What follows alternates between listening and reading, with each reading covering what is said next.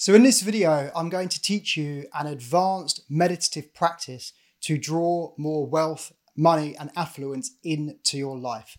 So I did a video before, which is the beginner's guide to being able to do this. And this is a more advanced technique, but by all means, please give it a go. So I'm just going to jump into actually what you need to do. So the first thing is nasal breathing. We'll do three of these in a row.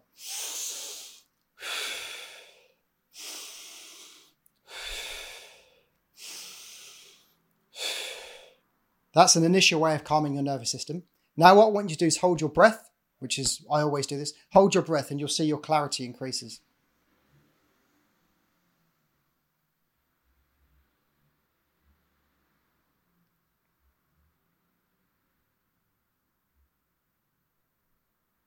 Okay, and I just took my first breath then when I felt like I really needed to.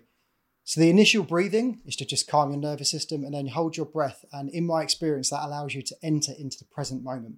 So now I'm in a calm, relaxed state. I'm feeling fully present. I can really see into the camera in more detail than when I started. So from this position, the most symbolic image of wealth, I mean, across ages, is probably a gold bar. Now, it would make sense that this has some kind of meaning attached to it in our subconscious mind.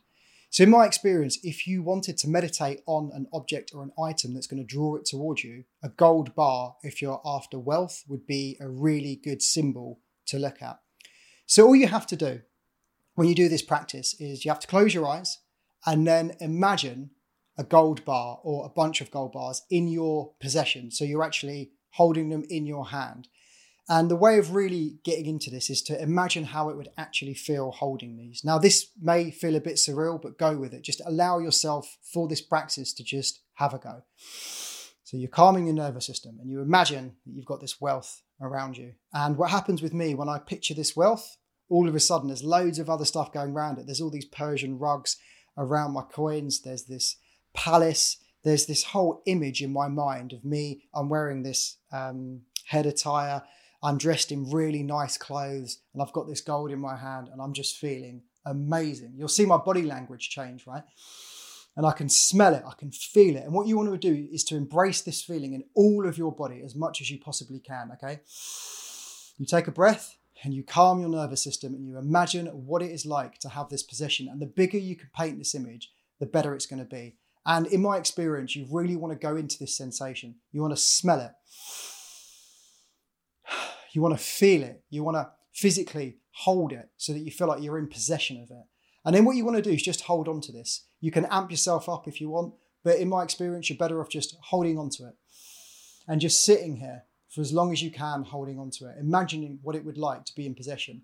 Now, the interesting thing about meditation is it doesn't necessarily have to be in your modern life. Like my imagery's gone to a different time in history. That's completely fine. Wherever your imagination takes you, just go with it. Just imagine what that was like. We really don't have enough understanding of why we imagine certain things. Maybe they're associated, maybe they're not. We're not quite sure.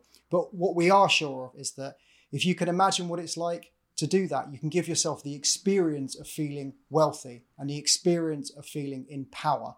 And when you do that, you're going to start oscillating at a much higher frequency. You're going to feel more powerful. You're going to feel like you can attain anything in your life. And the beauty of this is that because it's already in your possession, it's not something that you have to fight for or strive for. You see the mandala behind me. You're that central point. You are the person that's already there. You've already attained everything that you want financially and with wealth in your life.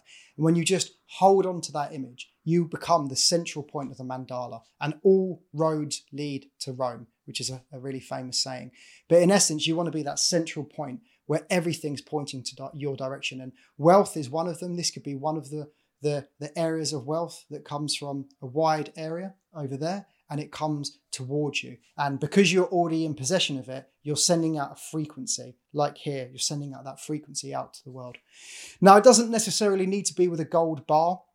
It could be anything that you perceive as wealth in your life. It's just that gold is very symbolic of wealth. Now, when you do this practice, what's really ultra important at the end is that you don't carry your meditative practice away with you after you've finished.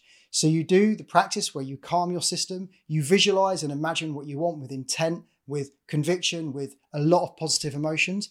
And when you finish the practice, you give thanks for the practice and you calm down and you leave the practice where it is. There is an essence of letting go of the outcome. If you don't let go of that outcome, you will move from your center and you'll begin to chase things. And I guarantee that most people, that's what they do their whole life. They're chasing, they're chasing, they're chasing, they're chasing. There comes a point where you live out that cycle and you've had enough and you just want to calm and you just want to be in that central point. So if you don't leave the practice in the practice, you find that you start chasing after money and chasing after wealth. So there has to be that letting go. Now, how do you let go? It's uh, a very good question, and it's quite difficult to do. It's not just a case of finishing your practice and then you let go. What you have to do, if you find yourself visualizing or meditating during your day to day life over what you want, that's completely fine, okay? Because you are thinking about what you want to draw into your life. But if you find yourself feeling insecure or you find yourself feeling stressed or worried, and then you act out of emotion and you make a decision based on that emotion, then that is not leaving it in the meditative room. That's chasing after it again. That's not letting go of the outcome. So, what you have to do when you leave your practice is to remain calm, have faith that what you want will come to you, and this will take practice. It's a case of doing the meditative practice enough times seeing it manifest in the outside world, we all need that. We all need a win. We all need a quick win where we meditate on something and it comes into you.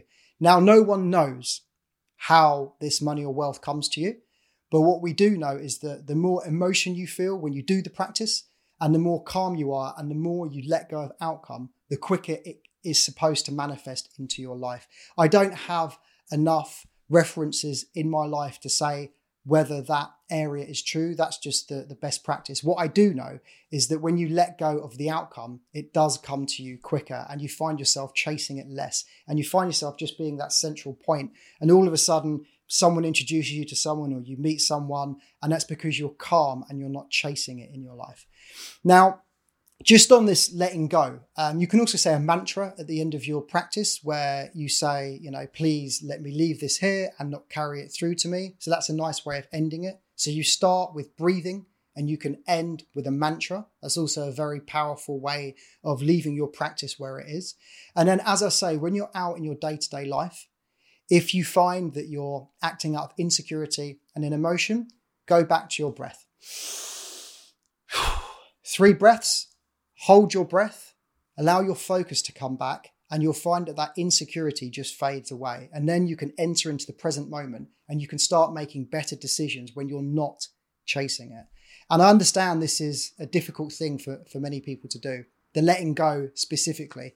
I mean, with effort, we can all do this meditative practice, but letting go of the outcome and not chasing it is a little bit more difficult. So I understand if you've got any questions on that, then please leave them in the comment section below.